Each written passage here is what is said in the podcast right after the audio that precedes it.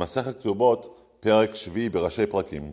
אנחנו מדברים על דרישות מוגזמות. מתחילים בתוך בית של הבן אדם אחד, בינו לבינה, אף אחד אחר לא יודע אפילו בתוך הבית, הוא מדיר את אשתו מלינות לו. יוצאים טיפה החוצה מתוך הבן לבון לבנך, אנחנו אבל עדיין בתוך הבית, במטבח, מדיר את אשתו שלא תטעם באחד מכל הפירות.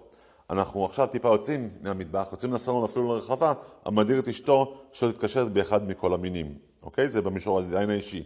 יוצאים עכשיו לכלל המשפחה המורחבת, המדיר את אשתו שלא תלך לבית אביה.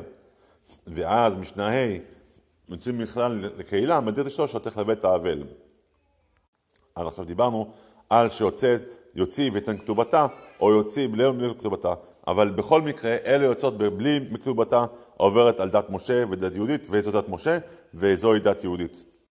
יש נשים שבכלל לא שייך לדבר שם על הכתובה.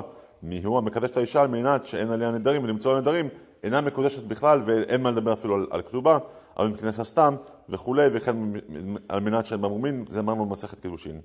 כבר שדיברנו מומין, אם אין מומין ועוד אביה, על מי מותרת הראייה, ואם היא נכנסה בעל על מי הראייה. אז עכשיו דיברנו מומין שנמצאים בה, מה הם נמצאים בו, בין אם נמצאו בו עד שלא נישאו, בין שנישאו נולדו המומין האלה.